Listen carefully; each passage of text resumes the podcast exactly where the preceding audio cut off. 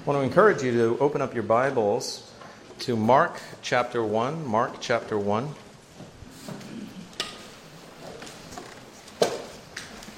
And specifically, I'm going to be uh, centering the preaching today on uh, verse 35, but I do want to set uh, the uh, set the scene for what was going on at this point in time.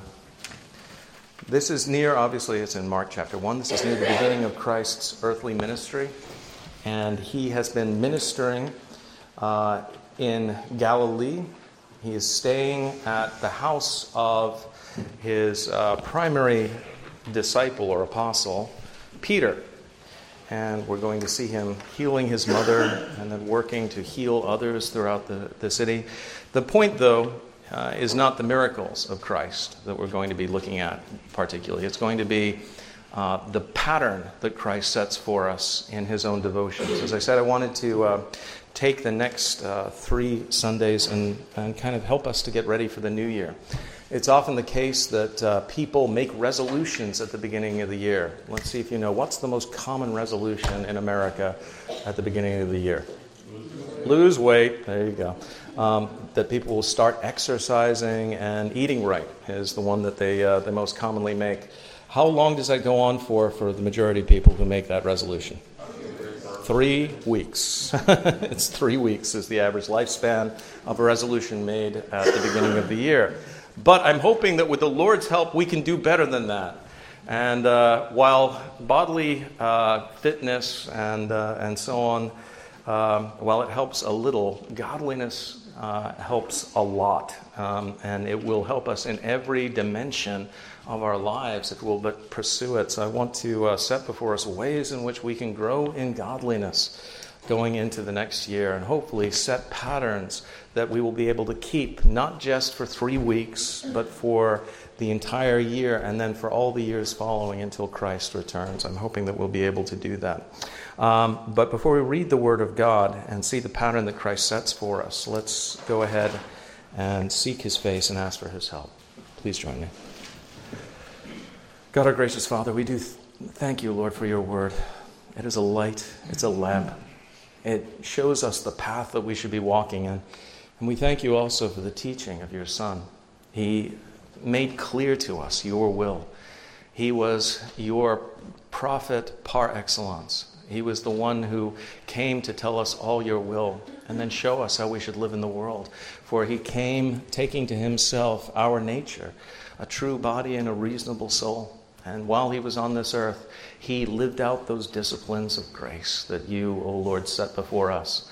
And I pray now, Lord, that you would help us to, to follow his example. We'll never be able to do it perfectly this side of glory, but we thank you that He has shown us the right way to go. Help me now, Lord, to open up the Word and to uh, explain it to your people. Let me say nothing that goes against your Word, but instead let me be like the Levites who opened up and explained the Word of God more precisely as Ezra was reading it to the people on that day of, of feasting when the wall was finished in Jerusalem. And we pray all these things in Jesus' holy name. Amen. Amen. Mark chapter 1, and starting with verse 29. Now, as soon as they came out of the synagogue, they entered the house of Simon and Andrew with James and John. But Simon's wife, uh, wife's mother lay sick with a fever, and they told him about her at once. So he came and took her by the hand and lifted her up, and immediately the fever left her, and she served them. At evening, when the sun had set, they brought to him all who were sick and those who were demon possessed and the whole city was gathered together at the door. Then he healed many who were sick with various diseases and cast out many demons, and he did not allow the demons to speak because they knew him. Now, in the morning, having risen a long while before daylight, he went out and departed to a solitary place, and there he prayed. And Simon and those who were with him searched for him. When they found him, they said to him, Everyone is looking for you. But he said to them, let us go into the next towns, that I may preach there also, because for this purpose I have come forth. The grass withers and the flower fades, but the word of our God will stand forever. When I ask people Christians, members of this congregation, especially as we go around and we do family visitations or I meet individually, how are you doing spiritually? One of the answers that I get, uh, aside from the uh, the kind of pushing the question aside, fine, fine, I'm doing fine answer, uh, is I, am struggling, or I could be doing better. And uh, that's often a very honest answer. Uh, for many of us, unfortunately, we're not even struggling. Uh, we, we feel defeated in the Christian faith. We know we are not advancing, uh, not just as we should be, uh, to the best of our capacity, but we don't seem to be making any progress at all. In fact, some people fear that they are falling back, that they are less diligent uh, in pursuing Christ, that they have less grace, that they have less uh, enthusiasm year by year. My desire is to help you in that. My desire is to uh, show you the ways that we can grow in grace. Now, I cannot cause you to grow in grace myself. Uh, I can pray for you, certainly, and I can show you the ways that the Lord has set for his people to grow in grace, for that is his desire, that we would be further conformed to the image of his Son, that we would be more like Christ every single day, bit by bit, so that we would be fitted for heaven, that we would be more and more reflective of his nature in the world, his grace, the light of Christ shown to the world in the face of his followers, his people. For if you are a believer in the Lord Jesus Christ, that is who you are. And you have dwelling within you the third person of the triune Godhead, the Holy Spirit. And the Holy Spirit will work in you to conform you to the image of the one to whom he gives all the blessing and honor and grace and holiness and praise, and that is the Lord Jesus Christ. The way to grow in grace is by the means of grace that the Lord has appointed. And two of the most important of those means of grace are prayer and the reading of the Word. We find that in uh, any place where worshiping is taking place. That's the divine dialogue between believers in Christ and their Lord. When we pray, we are speaking literally to God. We are speaking to Him as though He were there with us because He is with us. And when we read the word, he is speaking to us. He's not just speaking to people thousands of years ago. He's not speaking to the church as a whole. He's speaking to you individually. And so, therefore, there should be each day in your life that, that to and fro of dialogue. There should be a speaking to the Lord. Those are two of the main components of worship. And worship is something that you were made for. I don't know if you realize that, but that is the purpose of your creation, brothers and sisters, to glorify God and enjoy Him forever here on earth, and then hereafter in heaven, and then in the new heavens and the new earth when they come into existence. We were created to be worshipers. And there are three different dimensions to our worship. The first is that private dimension, when we go into our closets, as the Lord put it, and pray, when we come into the presence of the Lord and we are with Him by ourselves then, of course, there's the wider circle of our families. There should be worship going on there as well, family worship. And then finally, of course, there's what we're doing today corporate worship as we assemble as the church of Jesus Christ, his people, and we praise him. Of course, we're going to be entering into that, that amazing, abundant, perfect corporate worship in heaven. We look forward to that day. But in the meantime, we practice for heaven here on earth and we worship the Lord. But I want to address, I will be addressing all three dimensions of that worship over the next three weeks. But today I want to be talking about the most intimate place of worship, which is our private worship. The uh, private worship that saints enter into, prayer and Bible reading, is of critical importance. Now, you can sing in your devotions, there's nothing that stops you from doing that, but uh, the, the two most important ones are definitely opening up the Word of God and speaking to the Lord in prayer. That's the essential nucleus of any daily devotion.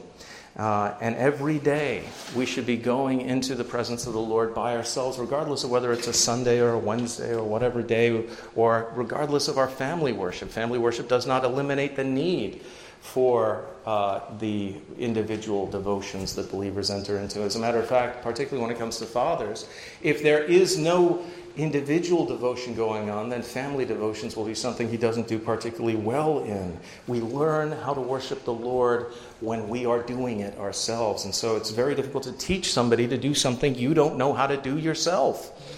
We need to be people who know how to worship God individually, who speak to God in prayer and hear from His Word. Now, before I get started really uh, on how we should go about doing that, I need to prove, in one sense, that this is something that we're supposed to be doing, that it's something that the Bible teaches us. Because when it comes to my powers, they're ministerial and declarative. I'm an ambassador of Christ, I'm not a legislator.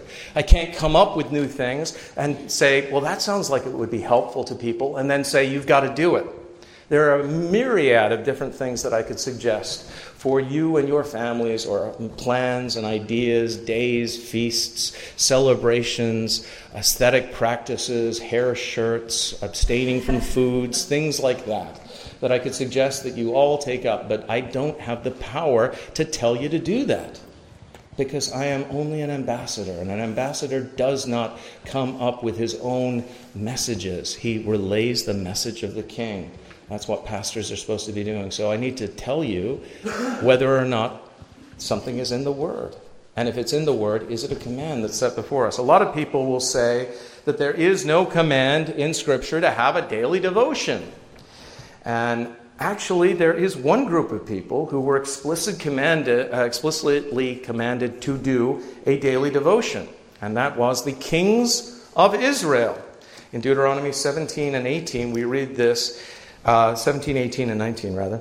Also, it shall be when he sits, that is the king, on the throne of his kingdom, that he shall write for himself a copy of the law in a book from the one before the priests, the Levites. The king was explicitly commanded, first, on ascending to the throne, that he would take the book of Deuteronomy and that he would write out for himself his own copy of that particular book with the supervision of the Levites. And it shall be with him, and he shall read it all the days of his life that he may learn to fear the Lord his God and be careful to observe all the words of this law and these statutes. We see that kings were commanded every single day to be looking into the law of God, a law that they knew because they had copied it themselves, putting it down in writing, reading their own words, which were at that point the Word of God as He had given it through His servant Moses, and then living by them. But you might come back and say, well, that's the king. None of us are kings of Israel. Of course, he needed to read the Word of God and pray, but there's no command for the rest of us. And I, I would say, okay, that it, it is true that there is no 11th commandment that says, Thou shalt do a daily devotion. You can search the scriptures, it, it's not there.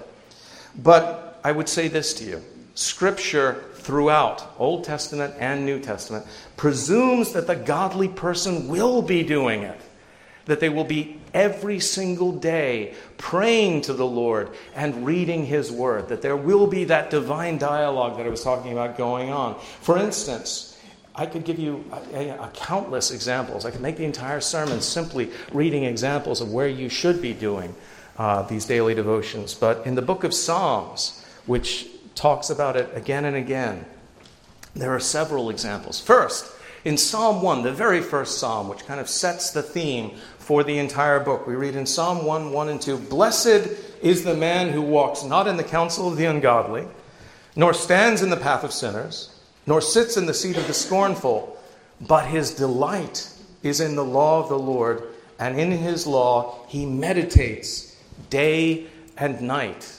There is not a day that goes past when he is not in some sense, thinking about the Word of God. We'll talk about meditation in a moment, but this is the mark of the man who is blessed and who is shunning worldliness and the counsels of the worldly. What is it that makes him proof of those things, that, that gives him uh, safety, that's his refuge, that his wall of de- uh, that is his wall of defense? And the answer is that he goes to the Word of God on a regular basis. Psalm 145 2 Every day I will bless you, and I will praise your name forever and ever. It's not, Lord, once in a while when I think about you, I'll send up some praise, but rather every day I will do that. Psalm 5, verse 3 My voice you shall hear in the morning, O Lord. In the morning I will direct it to you, and I will look up. I will begin my day speaking to you, O Lord, possibly even singing. Psalm 88 13. But to you I have cried out, O Lord, and in the morning my prayer comes before you. Again and again, this idea that after we awake, we go to the Lord in prayer. One of my teachers in seminary said, My soul awakes thirsting for the Lord as we wake in the morning thirsting for coffee or whatever our morning beverage is. Perhaps the civilized man's drink tea. Uh, before that even happens, our soul should be alive and thirsty for the Word of God. As we would thirst in the desert, being parched, we would desire to go and hear His Word. Psalm 119, verses 146 through uh, 148 I cry out to you, save me, and I will keep your testimonies. I rise before the dawning of the morning and cry for help. I hope in your word. My eyes are awake throughout the night watches that I may meditate on your word. Now, you'll notice that certain things come up again and again. We see prayer, we see the importance of the word, but we also see that word meditation coming up. Now, this is not the, the Eastern version of meditation. This is not sit cross legged in the room with the incense burning before the statue of Buddha, going, oh, and stri- uh, striving to clear your mind of everything as you seek to become one with the universe. That is not the meditation that is being spoken of here. Meditation was once a much better word, Christian meditation. What is meditation? Meditation is not a clearing of the mind, but a focusing of the mind, specifically on the Word of God or some aspect of it. And it used to be a discipline that Christians would think on some aspect of the Word of God, a scripture in the Word of God. We need to remember that when the book of Psalms was written, most people did not have their own copy of the Word of God. The scrolls were, were immense, very difficult to, uh, to take around, and, and they cost quite a bit in the first place. And they all had to be hand copied. The king had to copy his own copy, and other copies had to be uh, hand copied as well. The word was simply not abundant. What would happen? God's people would hear the word read in the temple or read by the Levites to them. They would have it explained and lined out for them. And then what would they do? They would take that, that part of the, that portion of the Word of God in their own minds and they would think upon it throughout the day. And that should be something that you do, brothers and sisters, that when you read the Word of God, you don't just go over it very quickly and then in one ear, out the other, immediately dismissed. But rather, it should be something that we think on. You should think on, for instance, when you hear the Word preached. It should be something that you meditate upon that you think deeply upon. We should be a thinking, digesting people. One of the, the problems that, that we often have is we eat without digesting and we get indigestion. We're not prepared for the meal, we wolf it down, and then in essence we throw it up. I hate to put it that way, later on, it's gone. What needs to be happening is we need to be taking a moment, coming into the presence of God, and thinking on these things with the sanctified common sense that He's given us and using the, the information that's available to us. Sometimes, if we come to uh, a, a, conundrum, uh, a place where we're not absolutely sure what the word means, going to resources that are trustworthy or going to people who are trustworthy and asking for help and understanding. And that practice of, of prayer, that practice of reading the word, and that practice of meditation is something that we don't just see in the Old Testament, but it's vitally important in the New Testament as well. Even in teaching his disciples to pray, you remember the disciples of Christ came to him and they said, Lord, teach us to pray. As John taught his disciples to pray, you teach us to pray. Give us, give us a formula for prayer. And what was the formula that he gave them? What, what do we call it? The Lord's Prayer. Now, the Lord's Prayer can be prayed by itself Our Father who art in heaven, hallowed be thy name, thy kingdom come, thy will be done on earth as it is in heaven, and so on.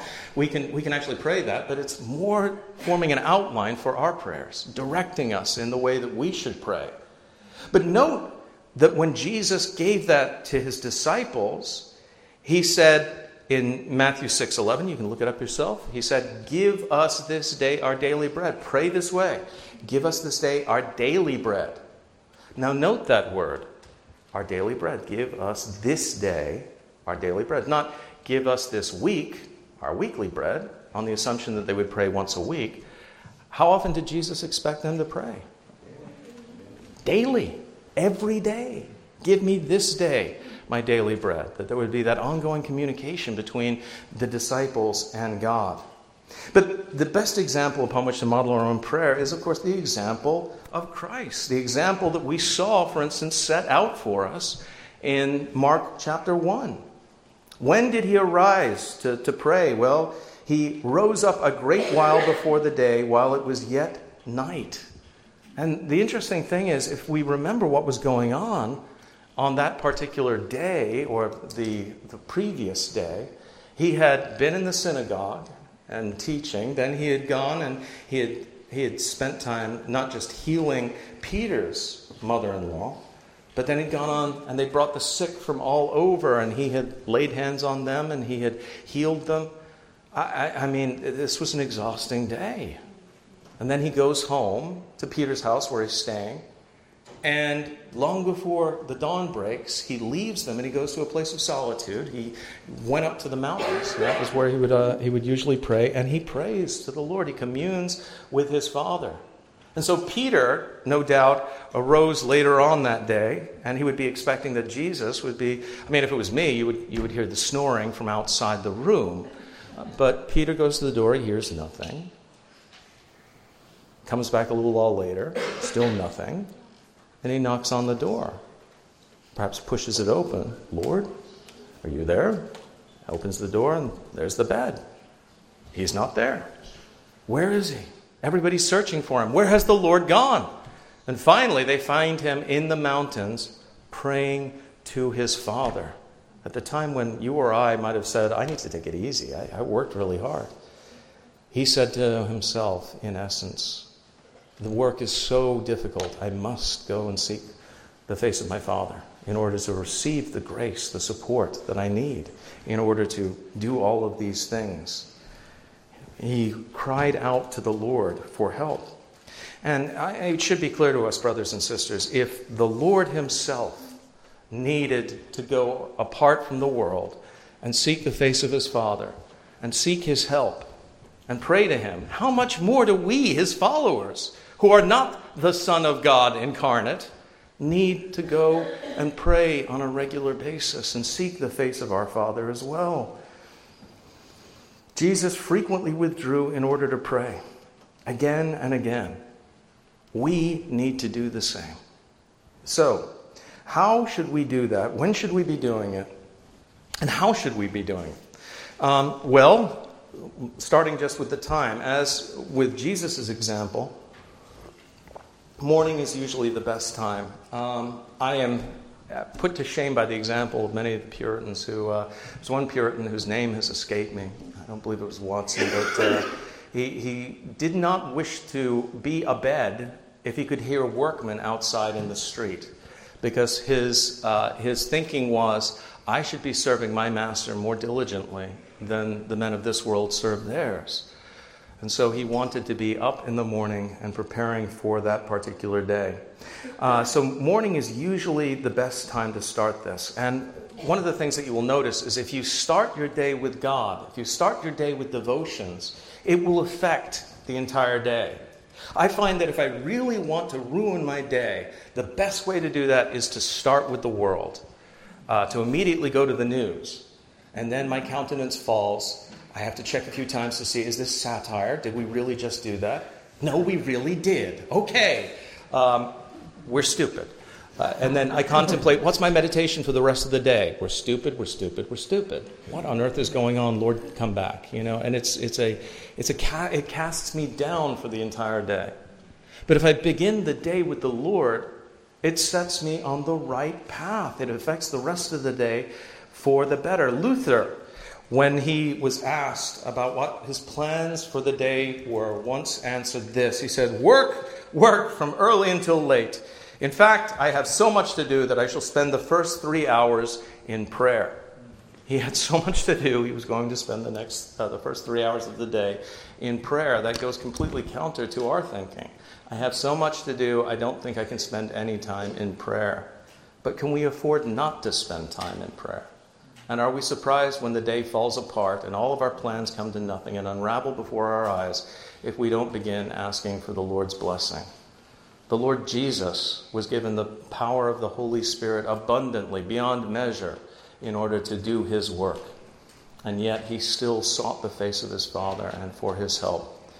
The thing that he does most assiduously before every one of the most difficult tasks, and indeed the most difficult task that has ever happened, which was uh, going to the, to the cross to be that atonement for sin, to take our sins on his own shoulders and then to lay down his life. What does he do before he does that? He goes into the, the Garden of Gethsemane, he goes about a stone's throw away, and then he prays. What does he tell his disciples to do?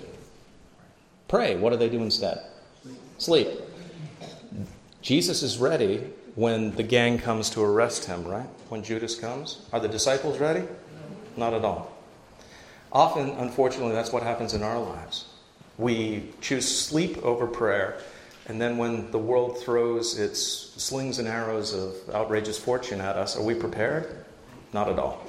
We're completely knocked off kilter. So, praying will prepare us for those things, those tasks, those difficulties, those hurdles, those storms that are going to come our way in a fallen world. How do, we, how do we make sure we do that? Well, one of the ways to do it is to fix it to something that you ordinarily do. There are patterns even in the most disordered lives that go on. There, is, uh, there are fixed times when you are doing something every day at about the same time, whether it be eating or brushing your teeth or taking a shower or whatever you do. There are going to be, um, there are going to be habits that you've already established that set your schedule. What you need to do is find one of those things that you do and attach devotions to it, before it, preferably. So when you think, oh, yeah, I need to wash, uh, brush my teeth, before you brush your teeth, do your devotions. Doesn't matter if you have a yucky mouth, you're talking to God, and you always have bad breath to God, so it doesn't matter. But spend that time with Him first, then brush your teeth. Find something in your life that gives it a regular pattern, and then work with that. what should you do during this time? Well, there are three essentials. The, fir- uh, the first is Bible reading, the second is prayer, and the third is meditation. Um, but you should think of this as time spent conversing with God, going to your best friend, going to your greatest mentor, going to the one who has all the answers that you need, and pouring out your heart to them. I, I say this because many people confuse daily devotions with Bible studies. Daily devotions are not Bible studies. You do not need to sit there with a lexicon. You do not need to sit there with a uh, uh, with you know a Bible, Easton's Bible dictionary. Uh, you do not need to sit there with a concordance and be cross-referencing and looking up the original Greek and the semantic range and things like that. There are some people I've met who can't read the Bible without doing that, but you know, ordinarily you just need to read the Bible uh, and ask the Lord to bless your understanding of it. It helps if you have a study Bible. You can read the notes if you uh, don't know what it's about or, or have perhaps a commentary at hand. But you don't need to make this into a study. It's not a study, it's a time of worship. This is not a time of Bible study, this is a time of worship. So there are some helps that will be helpful to us, but if we make it too technical, it won't be helpful to us. I mean, think about this. If you said to your wife, um, honey, let's go out. We haven't spent any time talking in, in a while. Uh, let's go out to, to dinner. And you, you take her out, and then um, you, you open up a, a, a, a, notepad, and you take out your pen, all right, um, Hun, when you were uh, five, uh, what, did, what are the things that you remember from your earliest uh, childhood, and how did they affect you? How do you think you, you know, and you spend the entire day essentially quizzing her? Like occasionally, people, when they, they're asking for their top secret clearance, they'll come, How long have you known this person? Do they meet regularly with foreign people? Well, yeah. They do meet with foreign people? Well, I'm foreign. You're foreign? Ah okay, let's start again. Who are you? you know, they go through, and it's, it's an interrogation. You are meeting with God. You are speaking with Him familiarly. You're not interrogating Him. And if you don't come away with some brand new understanding of the semantic range of a Greek word from your daily devotions, that's okay. It really is. Begin by reading God's Word. And I mean this before you pray, begin by reading God's Word to help you to get ready and then think about it for a moment, at least a moment. And then go and speak to him. Open up your heart. Pray for those things you desire. And when you pray, think about what you're praying. And don't be formulaic, don't be ritualistic. You know, there are many of us, I, I, know I probably have them, you could probably tell me what they are. The funny thing is, we don't, we don't recognize what our own Bible tics are, uh, sorry, our own prayer tics are. The things we always say, for instance, when we're praying out loud, how we begin our prayers. For instance, in my family, I don't know if my wife fixed it, I suspect she did, or it was me, but it's uh, Heavenly Father, thank you for this day. It's always thank you for this day, thank you for this day. And it's not a bad thing to thank the Lord for. But it would be really weird if we began our, you know, our talking with our loved ones with the same phrase, wouldn't it? How are you this day? How are you this day? How are you this? What the? uh, it's, it should be that we speak as naturally to God as we would literally to a loved one. So it doesn't have to be formulaic, but there should be a pattern to it. For instance, we need to remember who God is. And unless there's urgency, unless something terrifying is going on, uh, we should come into his presence with reverence. And we should address him and we should adore him. So, actually, setting forth that, uh, that formula ACTS, adoration, confession, thanksgiving, supplication, that's a good pattern. Because without those patterns, also, unfortunately, I tend to find the S moves its way immediately to the front of the line and stays there the whole time. What do I mean? we barge into the presence of God and immediately begin listing our demands like terrorists. You'll provide for me a plane with three people to take us to, you know, like, that's not the way it should go with God. There should be adoration. I mean, if you walked into the presence of your spouse every morning and said, honey, you will provide me with coffee. After that, there will be eggs. And then I want, you know. All right, you know.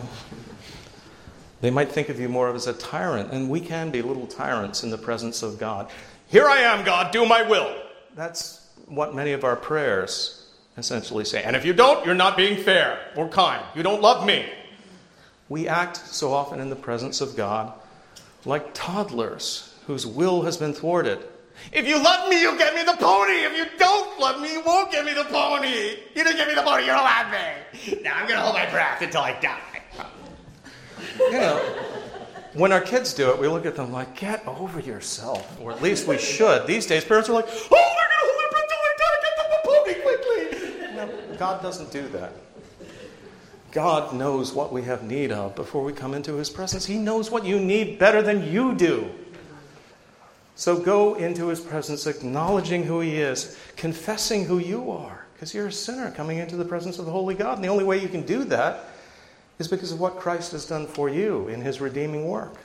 And then give him thanks. And make that the humble expression of your will before God. Not a terroristic list of demands that you present to him on a regular basis. And when you're done, think on the things that you've read. Something that may help you to get started in meditation is the use of a devotion. There are several excellent devotions out there. My favorite, still to this day, is Spurgeon's Morning and Evening. I can read it again and again and again and still get things out of it. His ability to pick an idea out of verses is fantastic. It really is something to set your mind on, to meditate. But there's thousands of good helps out there. Table Talk, for instance, from Ligonier, gives you these. You have scripture, then you have uh, an explanation of scripture and something to think upon. If you need to use a devotion, use a devotion, absolutely. But make sure that the Bible is always central. It should be the case that as you grow in grace, you can simply open up God's Word and be so familiar with it, you can still be getting things out of it. You understand the context and so on. And remember, when you do these things, to do them in a place of solitude and quiet.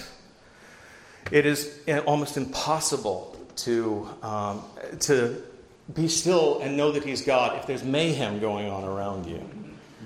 It's one of the reasons why prayer, and there's many reasons for this, why prayer has gradually gone out of the megachurches.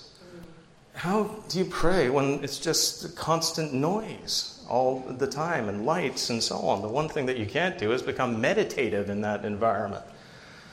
So we need to make sure that's happening by ourselves. That's why he went by himself to the mountains. And he prayed. Now, I realize for parents that's very difficult. Susanna Wesley used to throw her apron over her head while her kids were ah, all over the place. I'm sure Susanna Wesley's kids weren't exactly like that, but um, you know what I mean. Uh, and spend time alone in her apron with God. But there has to be a coming apart. Matthew Henry wrote this He departed into a solitary place, either out of town or some remote garden or outbuilding. Though he was in no danger of distraction or of temptation to vainglory, yet he retired to us as an example to his own rule. When thou prayest, enter into thy closet. Secret prayer must be made secretly. Those that have the most business in public and of the best kind must sometimes be alone with God, must retire into solitude, there to converse with God and keep up communion with Him.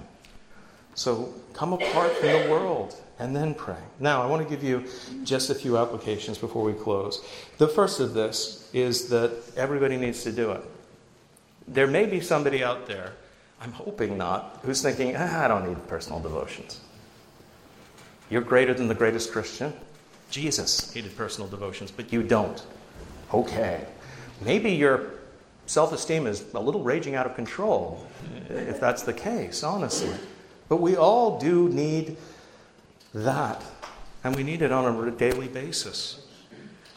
Jerry Bridges, who, interestingly enough, used to be a member of our church in McLean, he was also um, one of the founders of the Navigators, uh, and a man who's written several wonderful uh, books. I would recommend The Disciplines of Grace, for instance, by Bridges. He wrote this He said, Our worst days are never so bad that you are beyond the reach of God's grace, and your best days are never so good that you're beyond the need of God's grace. Keep that in mind as you begin every day, and press on. If Paul could write in Philippians 3 that he had not yet attained, he was not yet perfected, that he was still running the race, uh, pressing towards the goal for the prize of the upward call in, in Jesus Christ, and looking for the example of those who are mature in the faith, and, and telling us, look to their example, follow their example. As, as I follow Christ, he said, follow me, and then he said, look to the example of those who are mature in the faith, follow them.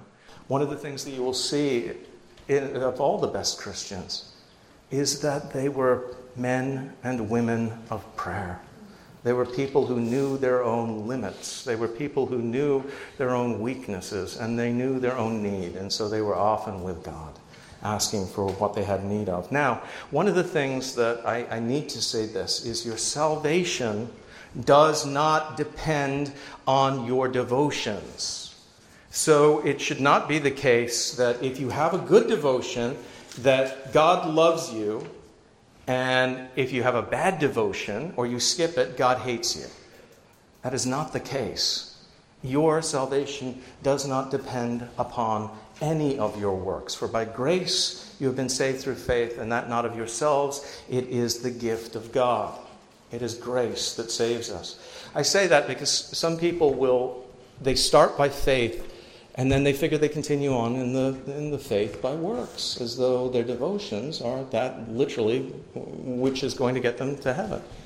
If you're going to heaven, it's because Christ is going to take you there, brothers and sisters. But it is a wonderful aid to your growth in grace to be daily about these things. And to know that even if you don't feel aright, even in the midst of devotions, that the Lord has not changed his mind about you.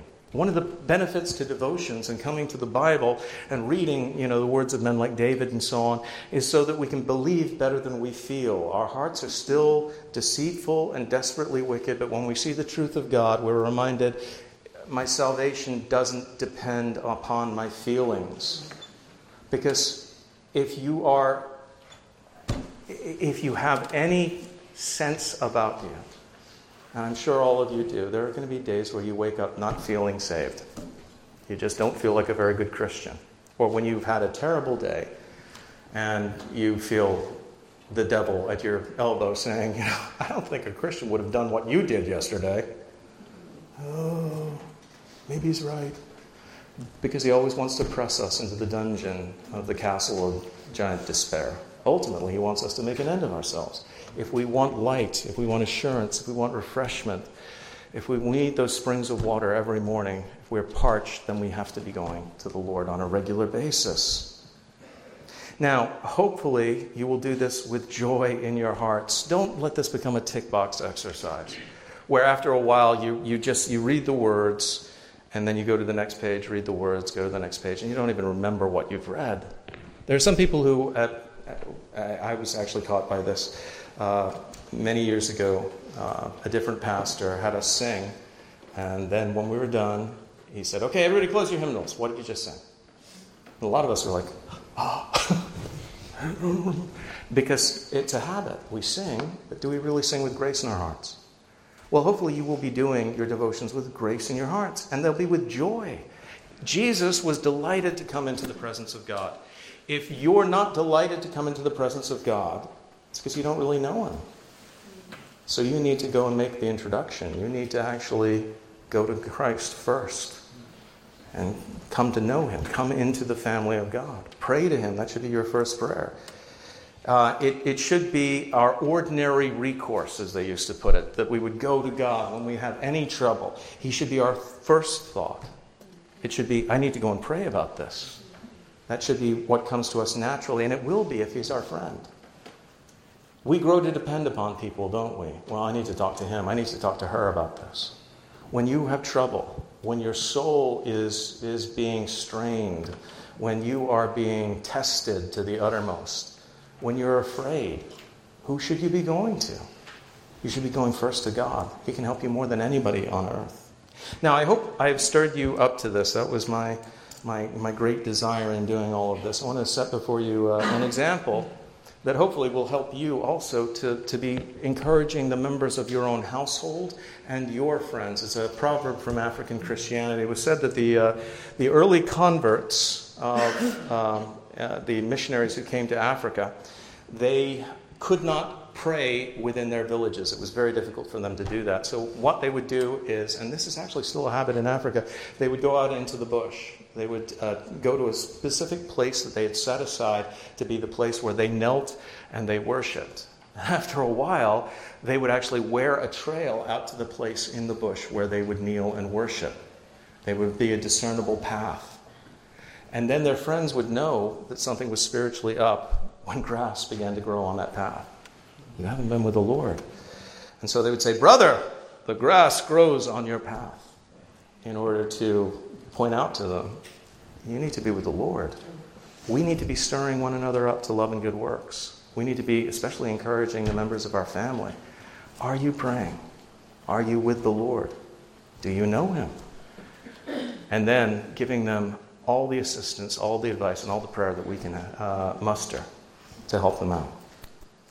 David Livingstone, I'll leave with this uh, thought. David Livingstone, the great missionary to Africa, Scotsman, who died in Africa, and his heart was buried there because it was said that was where his heart really was. He died on his knees doing his devotions. That's where his assistants found him in the morning. He had died, had a heart attack during the night, and simply mm, uh, they found him knelt over his bed. Would it be possible for that to happen to you? Would you be able to move directly from seeking the face of your Lord, going into the throne room, and then boom, being physically present with the Lord? Or would he really have to sharpshooter you? Ah, finally, he's praying. Now! You know, I, I think for some of us it would be very difficult to die in the presence of the Lord and then immediately move in in the way that David Livingstone did.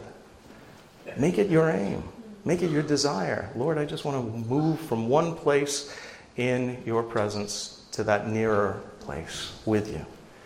And I pray that you would be a person whose devotions were so sweet to you that the thought of being without prayer, the thought of being without the presence of God daily in your life would be too terrible to contemplate.